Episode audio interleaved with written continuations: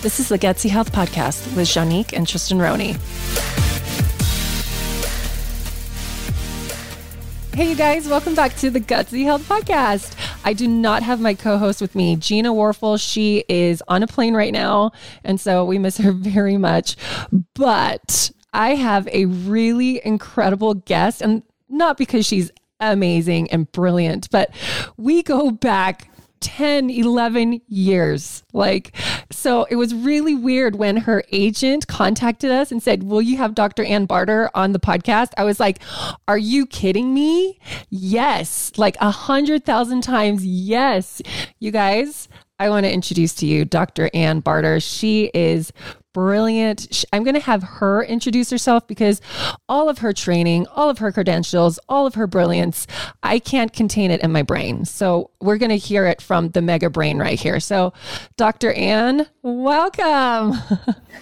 Thank you so much for having me here. I am just super psyched to be here with you. I mean, it just makes me smile. I can't wipe the smile off my face right now. So, and I'm blushing from that intro.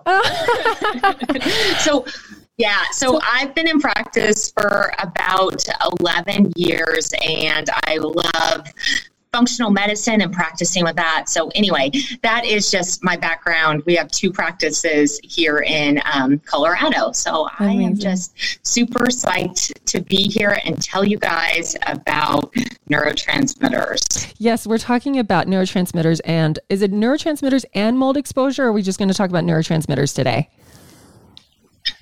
It relates back. So it's one of the things that depletes it, but I think let's dive into neurotransmitters and we'll spin off a little bit on some mold. And so I kind of want to just let everyone know, you see clients in Colorado, you do blood work, do you still do chiropractic, or is it more of the counseling blood work part of everything? I do some chiropractic. I've been doing chiropractic for a really long time, so I still see a lot of folks for that. But primarily in the last, 4 years, it's really transitioned functionally. And so I really do specialized lab testing, specialized gut testing, specialized hormone testing. Yes. Blood tests, et cetera, to really be a health detective, to get to the root of the problem of what's contributing to things like fatigue or bloating or depression or anxiety, thyroid issues, whatever it might be. And I just want listeners to know that when I actually get followers reach out to me asking if I know of any functional doctors in Colorado, I always refer them to Dr. Ann Barter because she is literally the best of the best. And I actually think a few of my followers have followed back and they're like, oh, I see her now and she's amazing. And I'm like, I know, she's freaking brilliant, you guys. She's so smart. You were ahead of the times 10 years ago when we met. Everything people are talking about now, you spoke about a decade ago.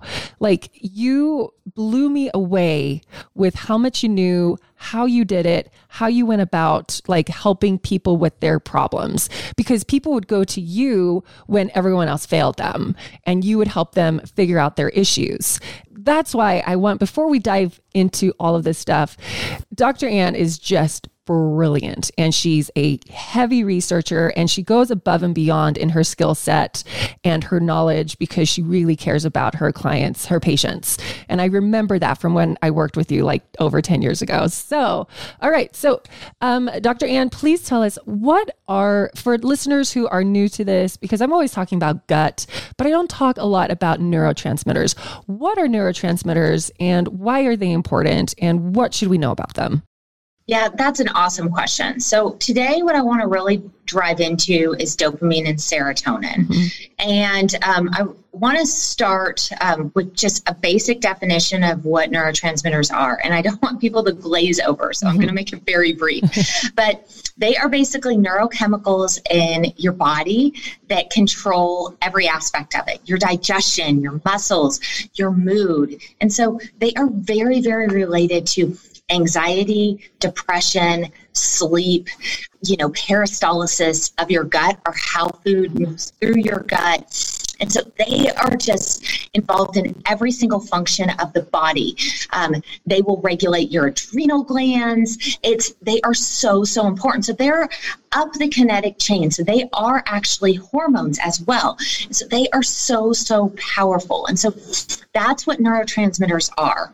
And believe it or not, most people are actually deficient in neurotransmitters across the board.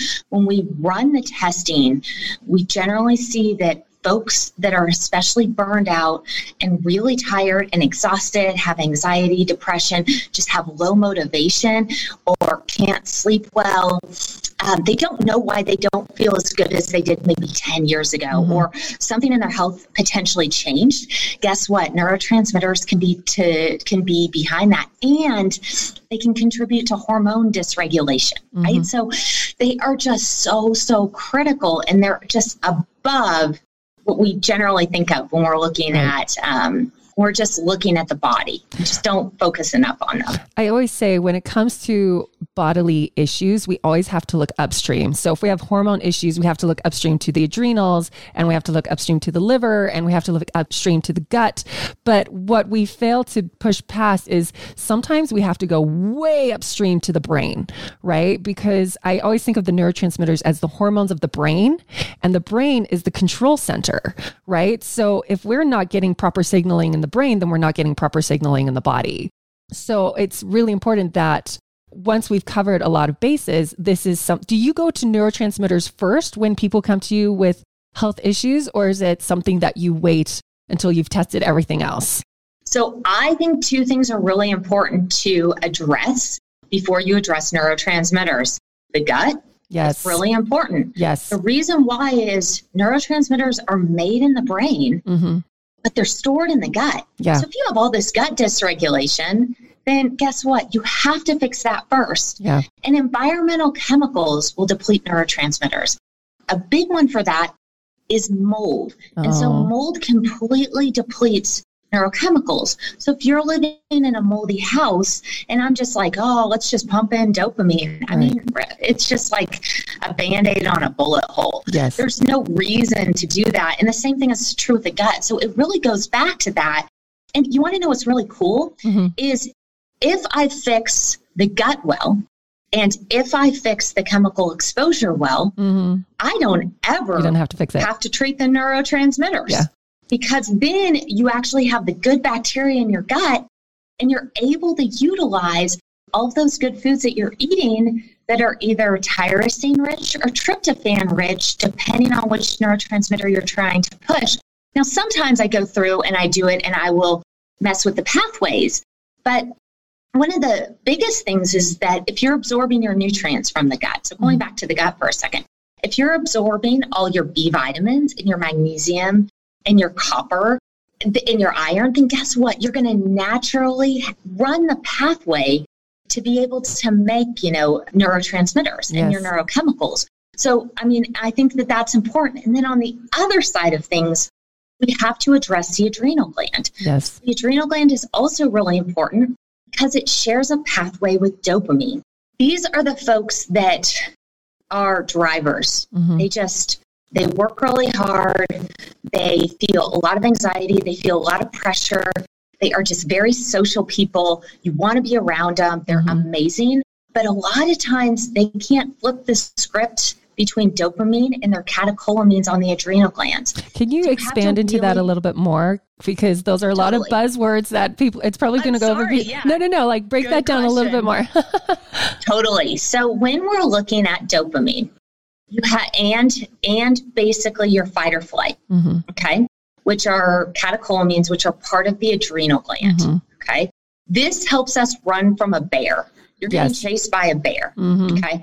So you really need those. But you need to be able to transition between being motivated and focused and feeling worthwhile and hopeful to being able to run from that bear, okay? Because, and so that pathway for dopamine is the same as your catecholamines pathways at fight or flight. You have to be able to transition between the two seamlessly. Yeah. And unfortunately, what happens to our drivers or the people that constantly have adrenal fatigue or don't feel good about themselves and they don't feel worthwhile is they can't flip the script between that pathway. Mm-hmm. And so they start to get exhausted. Let me go into some symptoms, if you're okay with this. I would love it. Dopamine deficiency. Keep going. First. And dopamine, that's our happy hormone, right? That's the one that relaxes us, makes us feel good, helps us connect. This is a really good, gooey, like neurotransmitter, guys. It's super important. And it's almost like the antithesis of like what the adrenals are supposed to do, which is help us run from a bear. So, you know, the body's always going to prioritize fight or flight. Like, let's keep you alive over let's keep you happy. Right? Because right. in the body's like primitive brain, you can't be happy if you're dead. So rather just keep running and keep alive. Right. And so it's keep going. More motivation. So we really focus on dopamine motivation. So the sheet I'm going to read you came from Dottie Scarrazi, and I want to give credit where credit is due. And so he made this amazing list of dopamine deficiency symptoms. Mm-hmm. And generally folks say, well, I only have 5 of the 10. Mm-hmm. You have dopamine. That's a lot. That's a lot. You only have 2 of the 10. Couldn't you be happier? So dopamine is our hedonistic chemical. It's our neurotransmitter. It's why people partake in some risky activity to feel this. I never could understand why people are like, I'm going to go run 100 miles. That sounds horrible. Right? Wow. I was so impressed. But wow. They're trying to get a dopamine dump. And I'm going to also go into the legal way that most people get dopamine dump, because we're thinking about drugs. Drugs are a way, you know, especially, you know, the cocaines of the world, that people get a dopamine dump. Mm-hmm. But sugar is the legal way you get a dopamine dump. Yep. So I'm going to dig into that in just a second. But let me just talk about the symptoms of this. Okay. Feelings of hopelessness, self-destructive thoughts, inability to handle stress, anger and aggression while under stress. You don't feel rested after long hours of sleep. You prefer to isolate yourself from others. Unexplained lack of concern for family and friends. You're distracted from your tasks. Inability to finish tasks. You need to consume caffeine to stay alert. You feel like your libido has decreased. Lose your temper for minor reasons and feelings of worthlessness. So let me, Eeyore. Yes. This is Eeyore right here. Yes. So let me ask you, can I ask you something? Because a lot of moms listen to this podcast. This could describe a new mom to a T. It's almost like postpartum depression symptoms. Is there a core, and why does this happen to women so much right after babies? I know I'm kind of diverting a little bit, but what is happening in our bodies when we have these babies? And then it seems like we are dopamine deficient all of a sudden. Couple things, probably numerous amount of things are going on. Number one, it goes back to that adrenal gland component. You have a brand new level of complete stress. You're up in the middle of the night. You can't sleep, right? Your life is revolving around a baby. And so naturally, if you don't sleep, your dopamine levels naturally decline. You're constantly worried, you know, especially as a brand new mom, you're constantly worried. I mean, like, I just feel so bad for moms, and they feel like, I feel like this was like said best in Lean In, in the book Lean In. She said, if I prepare my kids every single day perfectly for every single event, and I miss dressing them up for green and St. Patty's Day, but my husband packs them lunch one day. He's a great dad, but I'm a bad mom. And so it's the constant stress, the constant pressure on moms is pretty intense. It's really intense. We're going back to that adrenal pathway. And then again, if there's chemical exposure, as well as, you know, a lot of new moms, one other correlation I've seen, they almost feel like they don't have time to eat. So are they getting the right nutrients that they need? Do they have that time to rest and digest? I mean, it's a lot, I think, with the change in the lifestyle. And then you also can't do things for yourself anymore. Like, meditation increases dopamine 65%. That's amazing. Even the sun increases dopamine. But if you're constantly, you feel like you can't leave the house or you're on your baby's schedule, then there's that as well. So I think it comes down to nutrient deficiency, brand new stress, not being able to take time for yourself, mm-hmm. and you were probably on the line already, so the adrenals push you over the edge. Yes, that makes perfect sense because, you know, after just growing a human being for 9 months and then, you know, that takes our own resources. And so there's a chemical, like a physical stressor on the body. And then now there's this emotional, you know, stressor on the body too. And so that makes perfect sense. The adrenal pathway, the dopamine pathway, it's like you can only turn on the cold tap or the hot tap. And the hot tap is on all the time, you know, and that's the adrenal one. So we've learned about the symptoms of a dopamine deficiency. What are we to do about this? Like, we need to fix our gut. We need to make sure that our gut is healing. We need to make sure we are managing our stress. But what else can we be doing about this? Yeah, I think making sure you have the right nutrients in there. Mm-hmm. Again, B vitamins, magnesium, you know, iron, etc. Making sure that you have the right things to run that pathway. Yeah. And that kind of goes back to the gut. Let your medicine be your food. Yes. And also getting rid of like those bacteria. So that, you know, one thing that I like to talk about, for example, is if you have a stomach infection, like an H. pylori infection. Mm-hmm. H. pylori loves your nutrients. Yes. It allows it to thrive and to replicate. And so if you're like, wow, I'm iron deficient or I keep being iron deficient and there's no reason for that, and I keep taking iron pills, I want to investigate what's going on in your gut because these bacteria eat that and mm-hmm. thrive and replicate, and then they're just nasty to get rid of, and yeah. then you continue to be more iron deficient. So mm-hmm. that's a side note, just a pro tip that I want to make sure that people take away with, like, mm-hmm. why am I having this? Or this pathway never seems to come back online and I don't know why. You know, I think some of the other things that we really do to increase dopamine, and I want to just dive into sugar for mm-hmm. a second. And then I'm going to tell you natural things you can do to boost this. But yes. I want to dive into sugar and why sugar addiction is so rampant. Mm-hmm. So in order to boost this up naturally, what we do is we will eat sugar. Mm-hmm. And I quote an old school Guns N' Roses song saying, I used to do a little, but a little wouldn't do it. So the little got more and more. Mm-hmm. And that basically means that, wow, I used to have a bite of a cookie and I felt great. Yep. And then that turned into a full cookie. And then I just ate the whole bag. Yeah. To get the same feeling. And then you're a Twinkie wrapper's blowing away from you and you're passed out, right? Because you just want the dopamine party to keep going, right? It's totally. Like, let's just keep going. Because I bet like there's a drop, right? Like you get the sugar high and then you get the sugar drop and then you're all low and down. And so we just keep going back for our second hit and our third hit and our fourth hit. It's very soothing, right? So keep going. Exactly. And so what this does is when you eat sugar, it increases your dopamine exponentially over controls. And so one of the studies that was done on these poor rats. And these poor rats get just overstudied. And anyway, they looked at two control groups of rats. One, they made both control groups of rats had to fast for 12 hours. Mm-hmm. The one, they gave them traditional rat chow. Don't know what that is. Mm-hmm. The other group, they gave traditional rat chow and a sugar solution. Mm. So the rats naturally gravitated in the sugar solution group to that sugar solution before they would eat rat chow, mm-hmm. okay, after they had been fasting. And each day that increased how wow. much they would drink of the sugar solution. And when they measured their dopamine levels, they were 130% above normal. And okay. the amount that they drank went from 30 milliliters to 115 milliliters over the course of a month. Oh my gosh.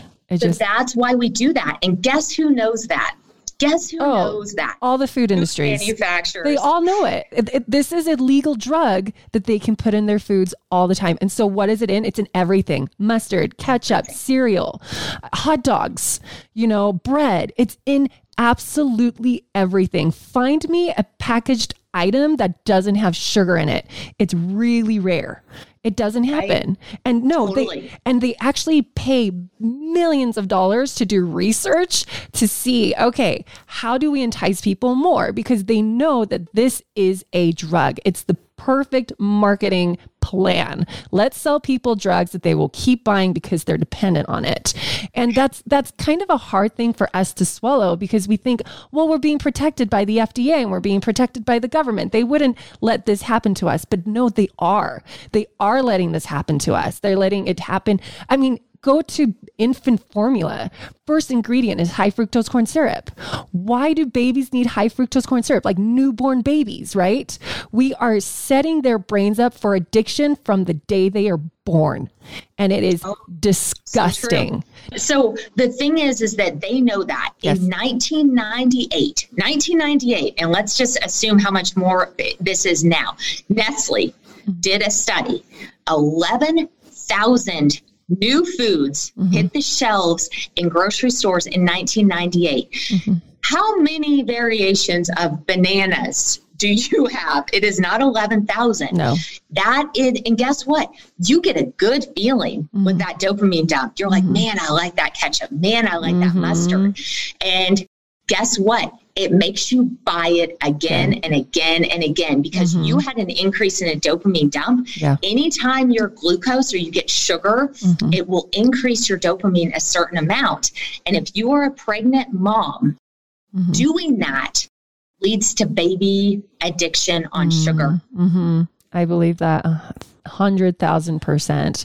And that's really scary because here's the thing is now we're becoming dependent on sugar for these dopamine dumps, but the sugar is wreaking havoc in our gut. So now we can't rely on our gut and our own natural ability to produce things like dopamine and serotonin anymore. So we become dependent on these external sources while our internal sources start diminishing. It's this vicious cycle. And it, quite frankly, I hesitate to use this word, but it's kind of evil. It's really evil that I know they know this and they're not doing anything about it. And that's a sad thing. Can I kind of circle back to the nutrient parts of dopamine? Because you said we need copper, iron, magnesium. Magnesium is one of those vitamins that everyone should be taking every single day, right? Because we're all like, isn't it like 80% of us are magnesium deficient? And it's really interesting because it's something like that. It's really high. And there are tons of women on the online community that are like, as soon as I had postpartum depression, I supplemented with magnesium and now I'm feeling better. So it's really interesting to see that is why, because of this dopamine conversion pathway thing. Another thing too, so if you are listening, you guys, magnesium is really crucial. Supplement with it. My favorite is Amino Mag. Another favorite one of mine, I'd like people to stay away from the citrates if possible, but another one of my favorites is from Nutrigold. Nutrigold's magnesium is really fantastic. But I want to talk about the copper aspect because we used to get a lot of copper in our soils, and our soils are so depleted and farmers never test for adequate amounts of copper. So we are globally copper deficient because of these poor farming practices that are being allowed to happen. So we need to be super mindful about our food-based coppers, like not because it's more bioavailable than from a pill form. And so, I don't know, clams, oysters, what are other really, do you know off the top of your head, high copper foods? I know clams and oysters and most people are like, well, I don't eat that. And it's like, well, let's start eating it. You know, so I have not found as much copper deficiency. Really? To be honest. So and I actually struggle. I see more the other way. I see Wilson's disease, which is like the inability to get rid of it. So do you feel like that is bioavailable, or like, do you think that we're just kind of swimming in copper and we're not utilizing it? Or do you think it's not a utilization issue? That's just a nutrient deficiency. I think from what I see, a lot of women have copper IUDs. They have excess copper from copper IUDs. Yeah. And so I actually see it the other way. So I steer away from copper giving additional unless I see that they need it on a test. Okay. I'm really careful about copper. Same thing with iron. I don't ever additionally supplement with either of those. Because you're just going to send, you know, any of the metals are good in a balance. Yes. But you never want to over treat with that because you're going to create a lot of inflammation. It's just like lead. Yes. Well, if you're swimming in iron, then it gets stored in the tissues and it creates a lot of inflammation. And so we want to make sure that the body's actually able to utilize it. So getting it from more food. Yes, exactly. Getting it more from food, you guys, and not supplementing with it is really crucial. So how does serotonin fit in this mix with the dopamine story? Totally. So I want to just add one more thing before we move on. With dopamine, if you, as you eat sugar, even though you get a spike on it, it decreases lower and lower each time. So you're actually depleting your dopamine stores. Oh no. So I just want to make sure that point was clear. So serotonin is our happy neurotransmitter. He just makes us feel good. He makes us feel connected. He makes us feel joyful. And he runs hormone pathways. Someone has PMS or PMDD, they're generally serotonin deficient. And so a couple of the symptoms of serotonin deficiency is kind of more, I want to just depression, classic depression that we think of. You've lost your pleasure in hobbies and interests, overwhelmed with ideas to manage, feelings of paranoia, feeling sat or down for no reason. I generally see women that'll come in and they'll say, I have everything that I've ever wanted in my life. And I'm miserable and I have no reason to be miserable. And then I feel guilty about being miserable. That is serotonin deficiency. Feel like you're not enjoying life. You feel depressed in overcast weather. You're losing your enjoyment for your favorite activities, your favorite foods. You're losing your enjoyment for your friendships and relationships. You're more susceptible to pain, difficulty falling into a deep, restful sleep, and you're losing your interest in life. That's serotonin deficiency. And some of them get a little extreme. Yeah. but it's ultimately... This just makes us happy. And a way that I would define this is you look at a child and they're like, bowling. And you're like, I'm so tired. We have to go to the bowling alley. And they're so joyful about these things. And kids must be swimming in serotonin all day, every day. They're on a constant life high all the time. So much so they're bouncing off walls. It's kind of amazing. So important for us to feel that way too. Yes. We need to feel that joyful. Right. So why are we not? What is happening that we are not producing enough of this neurotransmitter? I think it goes back to similar things as to dopamine. Again, it's looking at gut health. Mold also depletes serotonin. There was a really crazy study on mold, and they basically looked at, a bunch of kids getting food poisoning. And it looked like there was a bacteria in all these different cafeterias around. In different states, I think it was primarily the Southeast. Yikes. And they tried to figure out what it was, and they buried it. They got it down to this tortilla for this breakfast burrito because all the fillings were from different vendors. Yeah. And they found out that there was a lot of mold on this tortilla, and it created a food-like response. So we know, but it looks like, they just have food poisoning. So ultimately, mold, this specific foodborne mold will go after serotonin, as well as, the gut not working is another one. A lot of people I think stress is another contributing factor to this. I mean, we're running through our stores, nutrient deficiencies, specifically B vitamins and magnesium for serotonin. And one thing I think is another really important factor that we overlook. Exercise is really important, making sure you have enough calcium, because calcium carries these neurotransmitters or the transporters to the brain. Right. But one thing that really helps, that's something you can just do, get sunlight without sunglasses. Go outside.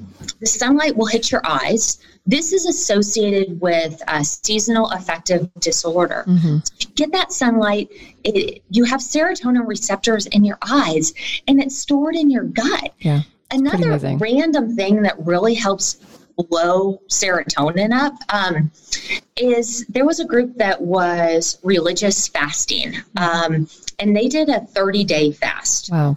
Wow. Yeah, right. Holy cow. I'm feeling lean already. And they basically looked at their serotonin levels at day 14 and day 29. Mm-hmm. And on day 29, they were exponentially higher than they were on day 14. Amazing. Why is that? Just your body gets a break. And so you'll see some of the hormones increase. Mm-hmm. Dopamine's the opposite. Mm-hmm. Dopamine, when they show you that there's going to be food, like fasting, they decrease a little bit, but then they show you there's going to be food, dopamine spikes. Yeah. So we just have to look at food all day. Mm-hmm. I think it's just about really decreasing that inflammation, decreasing those gut issues, allowing your gut to really move and clear out, and just giving your body a break to get rid of all that oxidative stress so that it can run. Well, and what's really sad is because as you were saying, they were fasting. I was thinking in my head, I'm like, yeah, it's because they're not eating inflammatory foods anymore. It's really sad that the majority of the foods sold to us causes inflammation, and we don't recognize this. And we're being fed this from so young, so how are we supposed to create these proper chemical neurotransmitters if our body is too busy using its resources to put out fires all the time? It's just not going to happen. So that makes a lot of sense. Can we circle back to the mold part? Because, yes, we hear mold exposure, but what are some other signs and symptoms or things that we should be looking for if we think we have a mold problem? I think one of the biggest myths I hear is, just to start off with, is that I don't see it in my house. Mm-hmm. So it's not there. Mm-hmm. I don't visibly see mold. Be careful with that thinking. Mold is tricky. It's in your drywall. Drywall is a tree, right? So it's growing up trees. So if you've had any flooding or water damage, you should be really suspicious. Mold is a great imitator. It looks like every other disease process. Yeah. So if you have joint pain that moves around, you should make sure that, hey, did I have mold exposure? It's going to create anxiety and depression. Mm-hmm. It creates it's basically thyroiditis that you're exposed to, but it's not that it's associated with thyroid. It's the mold actually causing an illness in your thyroid gland. It creates brain fog. I believe that mold is kind of on the upper echelon of things that are going on in your body. You have to address it. I hear folks on anti-candida diets, and they're like, I've been on my anti-candida diet for 7 years. Mm-hmm. 7 years. And I'm like, that's great. Do you feel any better? No. So it's probably not candida. Yeah, we have to look at what might be feeding that, because a kissing cousin for candida is mold. Mm-hmm. And so mold is much more on the hierarchy than an opportunistic infection like candida. Mm-hmm. And so mold causes every gut complaint. I've also seen gallbladders get removed, liver function that's impaired, severe hormone imbalances, hysterectomies. I mean, it's everything. Yeah. So if you're basically a mystery case, you're like, what is this? And nothing's fixing it. One of the factors to look at, and you're like, well, I've run a stool panel. It looks good. I've run this. It looks good. Not self-treating, right? But I think you really should start to maybe ask those questions about mold. So do you work with a lot of people that deal with mold exposure, and how do you, are there specific tests that people should be looking for? Because it's kind of a tricky one. And if you go to any old doctor and say, I think I have mold issues, they'd probably be like, what are you talking about? So what's the testing? How do people go about this other than calling your office and consulting with you, which they should do if they have mold issues and they suspect it. But what should people be looking for as far as tests go and questions to ask? So what I do, and what I think is the best situation, is finding somebody that's been recommended that's a mold pro that can go check your house. Mm-hmm. Okay. So I think that that's important, and somebody that's honest. I recommend people in this area that I've seen. And what I like to see in that situation is that everybody doesn't have mold. Yeah. Like everybody's house doesn't have mold. Mm-hmm. Like the folks that I used, it seems like there's mold about 50% of the time, which makes sense because a lot of the houses that had mold were affected by the great flood that we had here. So and then their problems kind of started a couple years after that, where the toxin level built up. In my office, I actually use Great Plains lab test. Mm-hmm. It's a urine test, and it secretes out mycotoxins. So that's what I use in my office. And so that kind of tells me how long the treatment needs to be, what forms of mold they've been exposed to, because some of the molds really affect the neurological system, right? There's a school here where a number of my patients started getting leukemias. They started getting neurological problems. It was just all these unexplained things on all these young kids. Wow. I mean, and so if someone's telling, and my favorite part was this girl that literally had a neurological problem. Like she couldn't walk at all. She was told it was in her head. Mm-hmm. Wow. So then they found all of this really, really devastating mold in the school. Mm-hmm. So if a lot of kids are getting sick in the school, you really need to look at where they're getting sick or what the common factor is. Right. Is it the school? Is it your house? And so the other thing that I get commented on is let's say you have 5 people in a family. Let's say 2 of the 5 are really sick. Mm-hmm. Then, it can't be in our house. Only 2 of the 5 of us are sick. No. Yeah. So what basically that means is that some people are very sensitive. Mm-hmm. They walk into a grocery store and they're like, I have a headache. I'm spinning.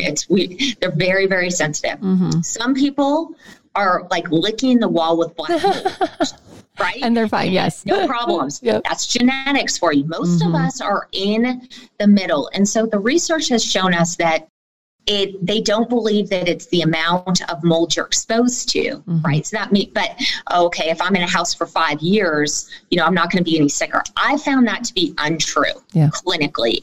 So the longer somebody stays in an area where there's mold, kind of in the middle of that, they get sicker over time. That makes perfect sense. Well, because it's like an inflammatory pot. Like the temperature just gets hotter and hotter and hotter, and that happens in your body, and the inflammation gets bigger and bigger and bigger, and causes more and more problems because we're not putting out those fires.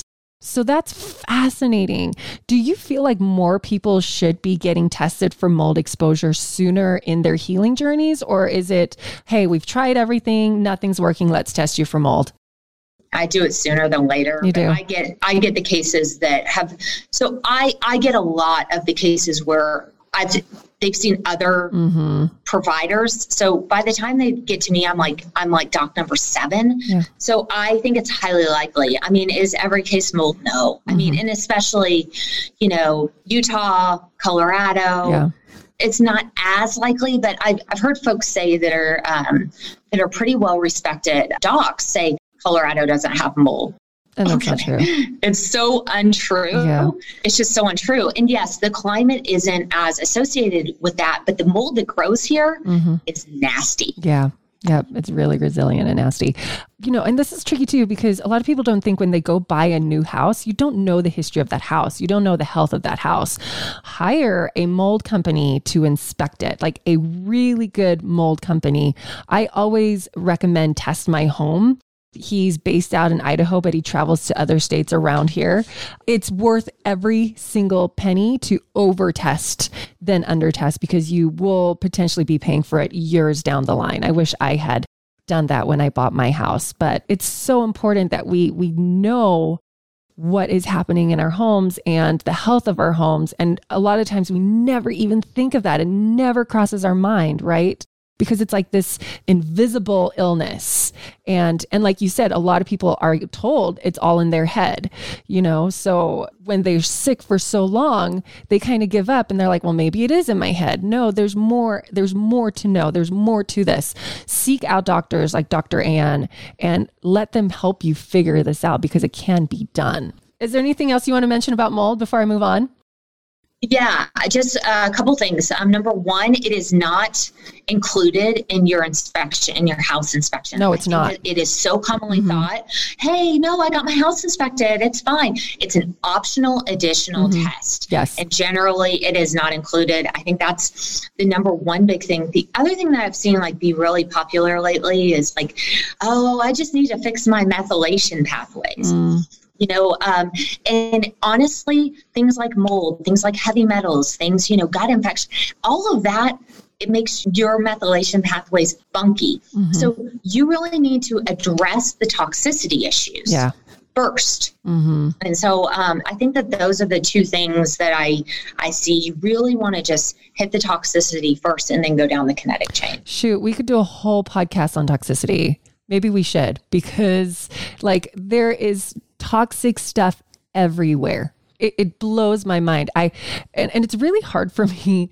Honestly, I have to like dial it down, because when I go into like a new place and I smell fragrances and I smell certain gases and I'm like, oh my gosh, those are chemicals. Those are toxins. So like we're constantly bombarded by these synthetic toxic substances that are passed off as fine and healthy for you.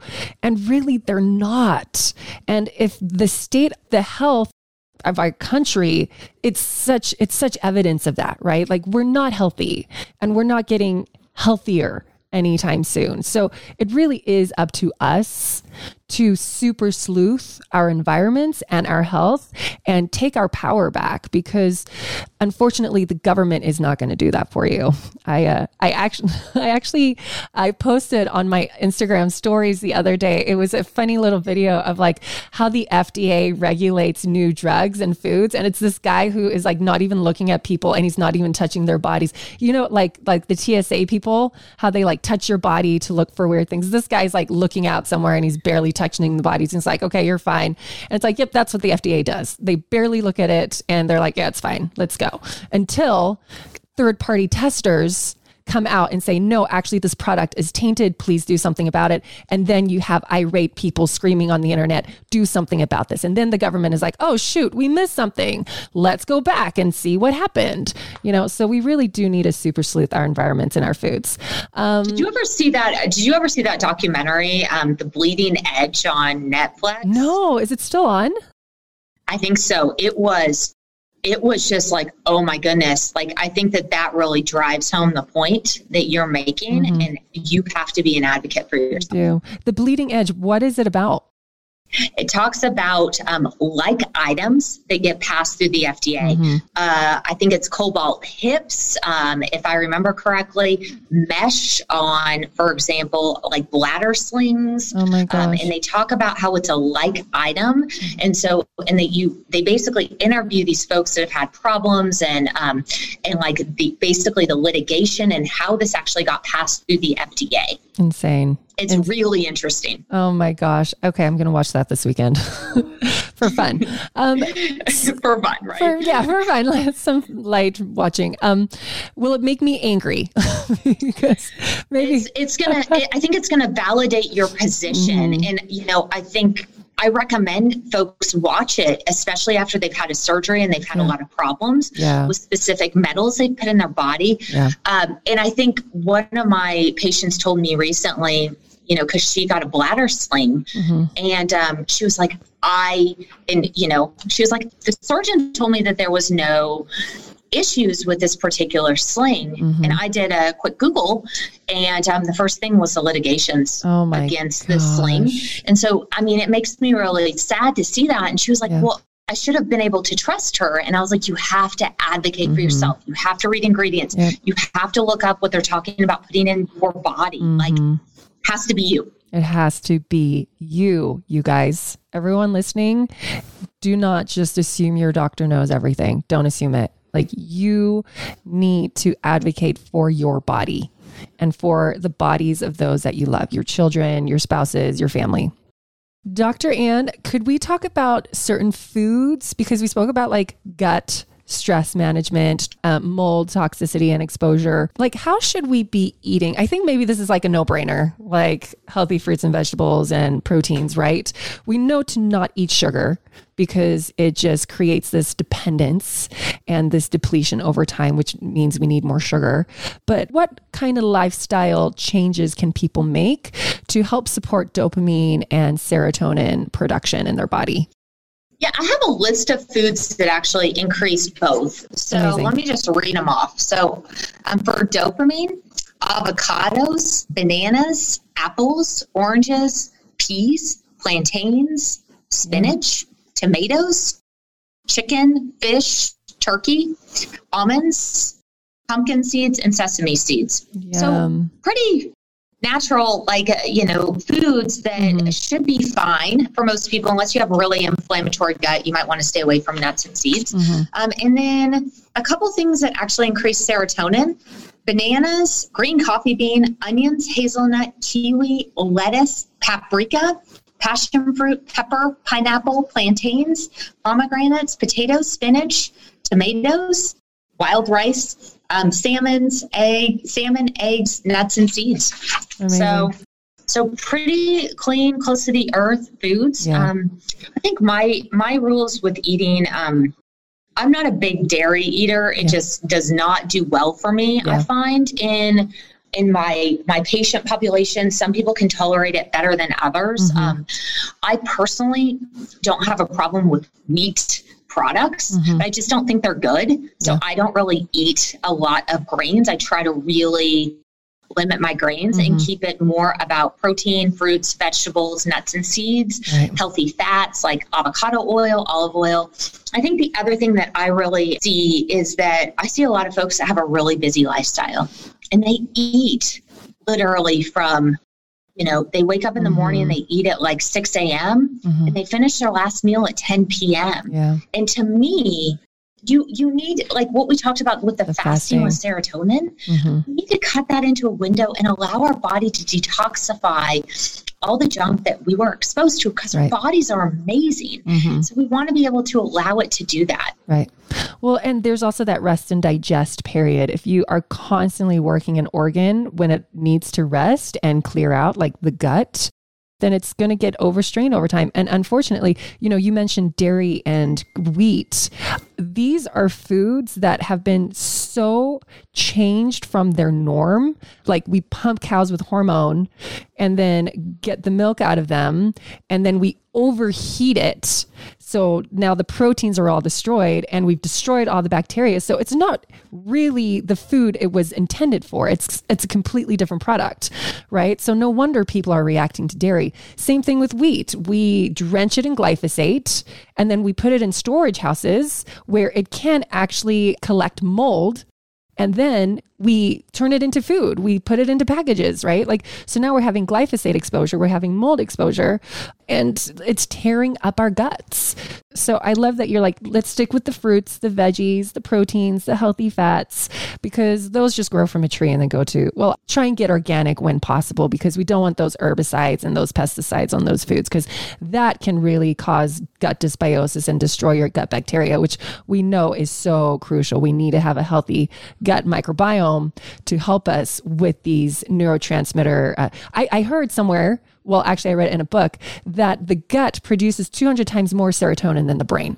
It goes back and forth. Like there was a study that said the most recent study said that there was more from the brain. I don't know. I think before the study came out, that was always the common line. So I'm sure that the studies are going to correct themselves and they're going to go back to it's all in the gut, vice versa. But we definitely know it's stored there. Yeah. So either way, we need a healthy gut. We need it to be intact so that our brain can function off of all the happy motivational hormones that we need to thrive in our lives. So anything else that you want to add to this topic before we end? Let's see. I think we covered most of everything. We do supplements for dopamine and for serotonin. So if you're interested in that, we can put that in the links below. The bottom line is that you don't want to do that long term. Right. The bottom line is you need to correct the problem and you want to figure out what's actually causing it. So do not do that long-term if that's something you need help with. And some of the other recommendations don't really help you to get where you're going. Right. But I just want to make sure that that's not, it should not be a Band-Aid on this. And work with a professional if you are thinking of supplementing with these things that you're talking about, right? Someone that can help guide your healing process. Dr. Ann, how can people contact you? How do they find you? Are you taking on new patients? Where can people get more of you? Sure. You can find us on ALT FAM Med, MED, short for Alternative Family Medicine. And you can reach out to us there. I have an Instagram page. I really don't like social media, guys. I really don't like it. But you can find me at Dr. Ann Marie Barter. And we'll put that below. I was going to spell it out. Don't let me do that. We'll just put it below. And I'll tag you in my stories too. Down there. Perfect. So, and if you want to, we have a podcast as well. Oh, you do? What is it? It's called Fearless Health Podcast. Oh, it's called Fearless Health Podcast. And do you co-host it with a partner or with a No, it's all me. It's all you.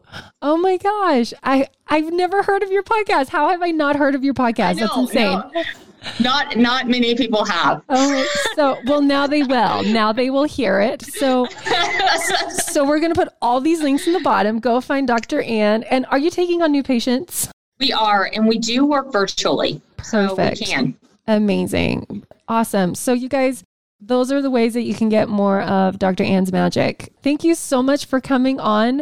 I really want to get you back on to talk about women's hormones because that's so important. You guys, thank you for tuning in.